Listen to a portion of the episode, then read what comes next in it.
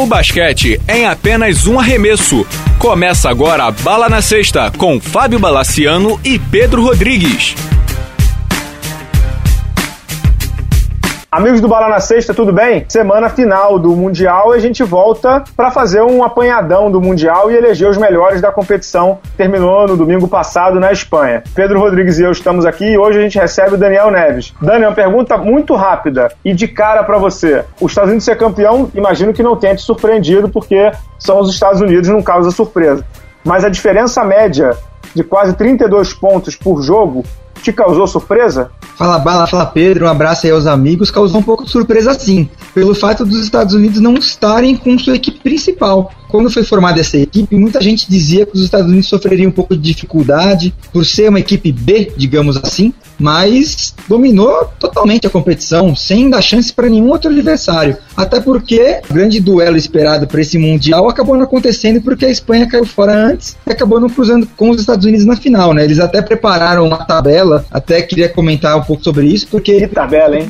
os grupos não terem se cruzado antes foi exatamente para que a Espanha não corresse nenhum risco de cruzar com os Estados Unidos antes da decisão. É uma coisa bizarra. Essa tabela do Mundial foi realmente bizarra. Não sei se as seleções tinham poder de veto é, em alguma coisa, mas assim, uma das coisas mais bizarras que eu já vi em esporte nos últimos tempos. Pedro Rodrigues, o castigo para a Espanha foi muito cruel para uma geração muito talentosa e essa obviamente foi a maior zebra da competição, né? Tudo bem, mano. Foi um castigo muito forte. Foi, eu estava conversando com um conhecido que é espanhol e o, o povo espanhol tomou, é, tomou um baque muito grande, né? Para eles é o fim não só desse ciclo dessa geração, mas é o fim da, do domínio do esporte do, do, do, da Espanha como protagonista nos esportes, né?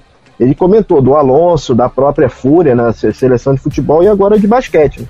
Eles estavam agora teve a Copa Davis também, né? Copa Davis que voltou para a segunda divisão, a Espanha, depois de muito tempo, né? Eles estavam realmente contando que esse seria a coroação dessa geração e realmente foi um baque muito forte. Os jornais bateram muito forte neles lá. Eu, acho que eu te mandei uma matéria, né, do Sanches lá do Mar. Mandou, mandou. Estavam batendo no, no, técnico Orenga é. mais do que boi ladrão. Foi uma pena, realmente foi uma pena porque a gente não, não acabou não vendo Espanha e os Estados Unidos, né? Foi uma pena, assim, que a, a França teve um mérito absurdo, né? A França defendeu muito bem contra a Espanha e limitou a Espanha a menos de 60 pontos, o que é algo bizarro para um time que tem Paul Gasol e seus, seus queridos companheiros. Foi a melhor exibição que eu vi nesse Mundial. Agora, tem um jogador, Dani, que a gente conversou muito semana passada, que encheu os olhos, né? Acabou não sendo eleito MVP, a gente vai falar disso no final do programa, mas o que o Milos Teodosic, o armador da Sérvia, jogou nesse Mundial não tá no gibi, né? Não, baita jogador, né? Você vê contra Brasil, ele engoliu a marcação brasileira, né? Um jogador realmente fantástico, fez uma grande Copa do Mundo, realmente um jogador que enche os olhos de quem gosta de basquete. É impressionante. O Teodosic ele já joga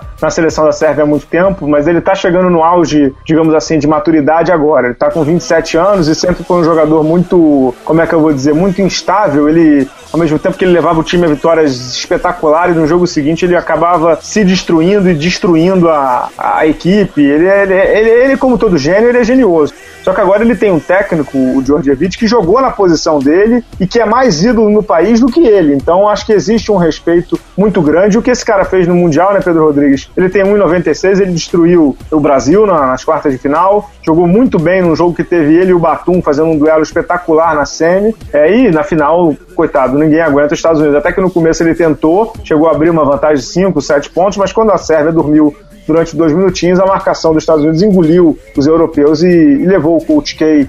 Ah, o Coach K é um cara espetacular, né? O Coach K é um, é um capítulo à parte na história do basquete mundial e ele conquista seu bicampeonato mundial, ele já tinha o bronze em 1990 e o Coach K que foi chamado pelo Jerry Colangelo, Pedro Rodrigues, para fazer a redenção do basquete americano, ele tá fazendo direitinho, né? É, voltando um pouquinho à Sérvia, a Sérvia entrou na fase de mata-mata possuída, né? Ela pegou a Grécia com a Grécia toda a pompa e foi a, a, tomada do Olimpo, né? Depois foi o jogo do Brasil, depois o jogo da França. Realmente a evolução da, da equipe sérvia foi, foi impressionante nesse sentido. E aí, a Grécia estava invicta, né? A Grécia invicta, né? Em relação aos americanos, não tem muito o que falar. É, eu concordo com o Daniel, realmente, para mim, é o terceiro nível de jogadores da NBA. Você tem jogadores que eventualmente já são excelentes jogadores, mas não são aquele topo, como Anthony Davis. Até o Farid, que é, é um bom jogador, mas não é, nunca é, nunca é, é é, é, o que eles, os americanos chamam de household name, né? O nome que todo mundo conhece, né?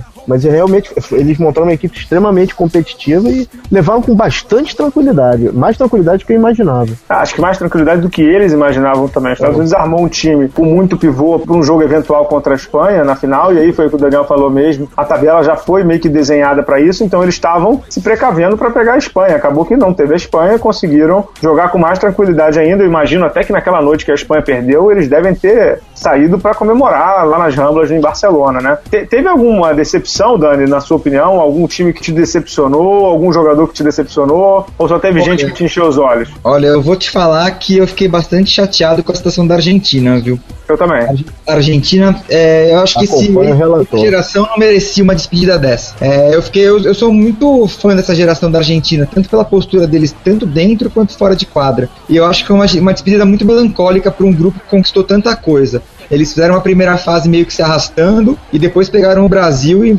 uma, tiveram uma atuação que não foi nem sombra da grande Argentina, que campeã olímpica, vice-campeã mundial. Eu acho que foi um, um, foi triste assim ver é uma geração tão importante, assim, jogadores tão importantes para o basquete fazerem uma vida desse jeito. E eu queria aproveitar o assunto anterior dos Estados Unidos para fazer uma provocação a vocês dois. Eu imagino que vocês tenham visto o comentarista da Sports Illustrated falando sobre a participação americana no mundial, falando até com uma certa soberba, dizendo que os Estados Unidos não deveriam mandar mais jogadores da NBA para torneios desse nível, só para as Olimpíadas, que eles deveriam pregar pelo equilíbrio da competição, qual a graça de um, de um torcedor ir, ir, no ginásio assistir sabendo que qual, qual vai ser o vencedor antes de mesmo da bola subir. Eu queria saber um pouco de vocês, se vocês compartilham dessa opinião. Vocês realmente acham que os Estados Unidos deveriam, já que tem um nível tão alto assim, abrir mão de competições como o Mundial, Copa América eles já não disputam, a não ser que seja em caso de classificação. Eu queria saber um pouco de vocês sobre, sobre isso daí. Eles estão num nível realmente acima. Agora, é, eu acho que eles têm que participar, cara. Aquele mito do, dos Estados Unidos imbatível tá voltando agora, mas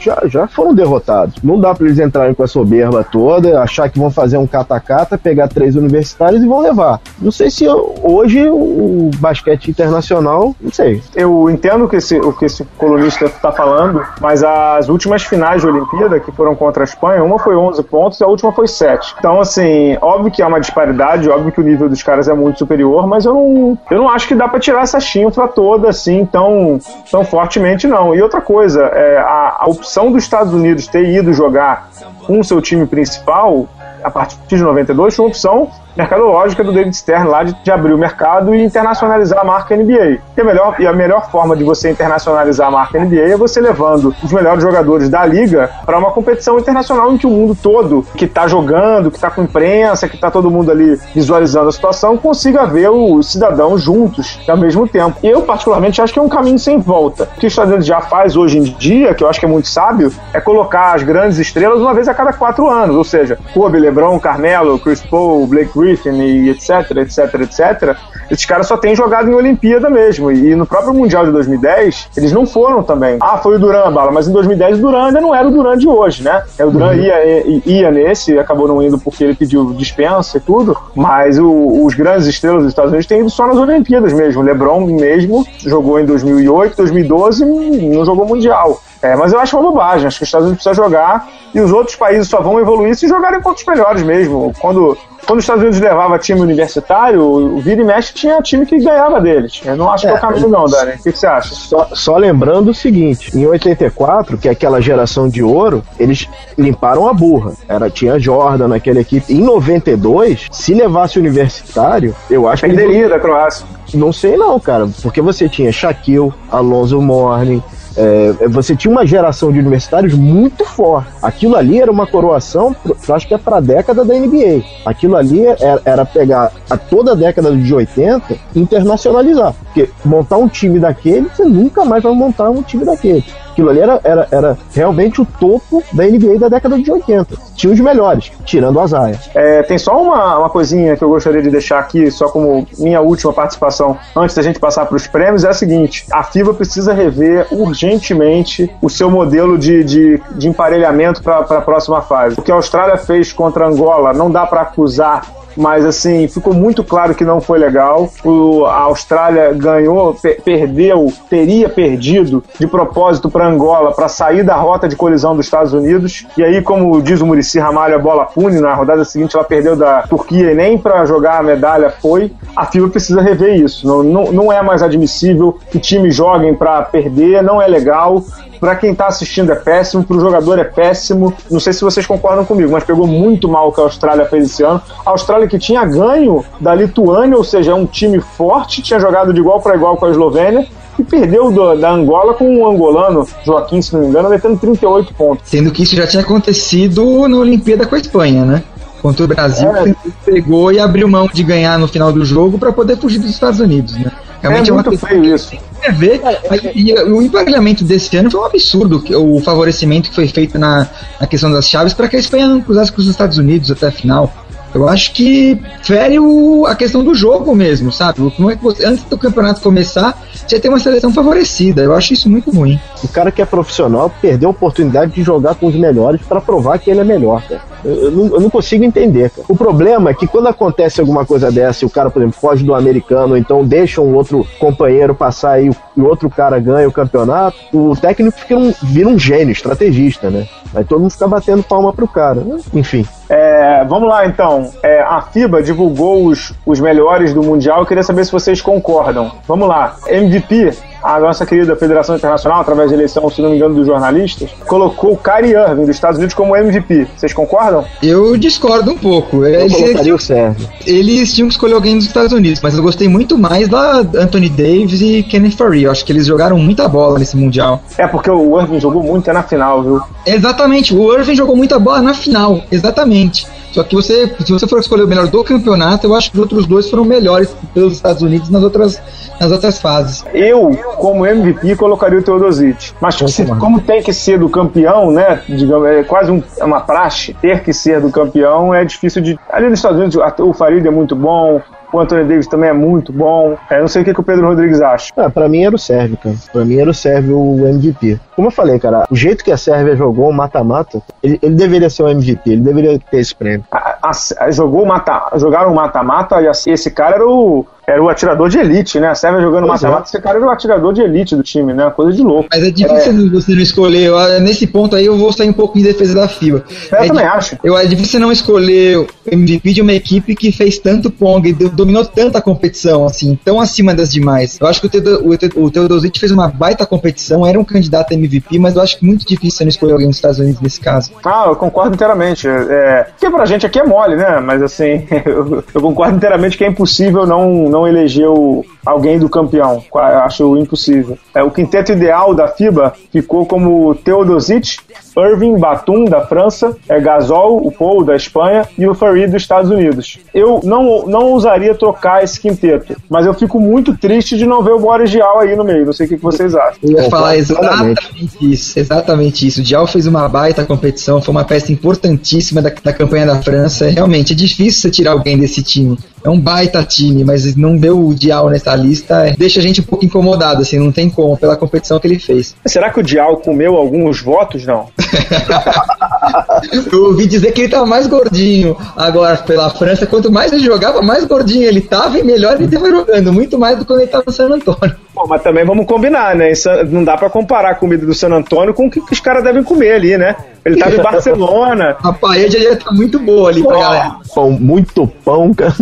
Muito pão, aqueles, pô, aqueles polvo, pulpo gallega que tem ali na Espanha também. Pô, pô o Boris Gial tava roliço nesse Mundial e jogou muito, jogou muita bola o Boris Gial, campeão pelo Spurs, né? O Greg Os campeões foi que foi mais longe. O Gial em forma agora, voltando lá para os Estados Unidos. Quem? O Greg Popovich, né? É. É, só chegar para ele e falar, aqui é Tex-Mex, meu amigo. Pode parar com o Brie, que aqui é Tex-Mex. Ele vai parar de comer. tem alguém que vocês trocariam desse quinteto ou fica, fica assim mesmo com, a, com o asterístico do, do Dial? Ah, eu acho que assim, gostei do quinteto. Sexto homem, o Dial. Tá bom, tá bom, fechamos assim então. Algo mais, turma, pra gente fechar de podcast dessa semana, não? De Mundial masculino? Não, acho que é isso aí. Foi um bom Mundial, totalmente dominado pelos Estados Unidos. E agora vamos voltar para as ligas nacionais, né? Vamos ver o que vem por aí. É, eu só queria avisar o Pedro Rodrigues o seguinte: a partir do dia 27 nós teremos um Mundial Feminino, que vai ser na Turquia. E como eu acompanho muito basquete feminino, eu gostaria de dizer o seguinte no ar: prepare-se, porque a gente vai fazer um podcast especial do feminino também. É, e aí tem também o nosso Megão, né? Não, pode, não podemos esquecer dele, né? É, o nosso eu não sei de quem você está falando, mas sim. teremos o Flamengo, o clube de regatas do Flamengo, uhum. jogando a, o Mundial da FIBA contra o Maccabi Tel Aviv aqui no Rio de Janeiro, na última sexta-feira e último domingo de setembro. Vai cair, inclusive, no fim de semana do meu aniversário, ou seja, estarei comemorando com a nação. Olha que beleza, Pedro Rodrigues. É, hashtag bala orgulho da nação. É, pô, um orgulho, cara. Eu ficarei muito feliz com a nação rubro-negra. Na HSBC Arena, estarei lá para acompanhar o Mundial. Turma, muito obrigado. Valeu, Rodrigues. Valeu, Dani. Valeu, é, acompanha, o Bala, acompanha o Bala na Sexta aí no Twitter, Facebook, Instagram e também lá no UOL, no. E a gente volta na semana que vem. Valeu! Valeu!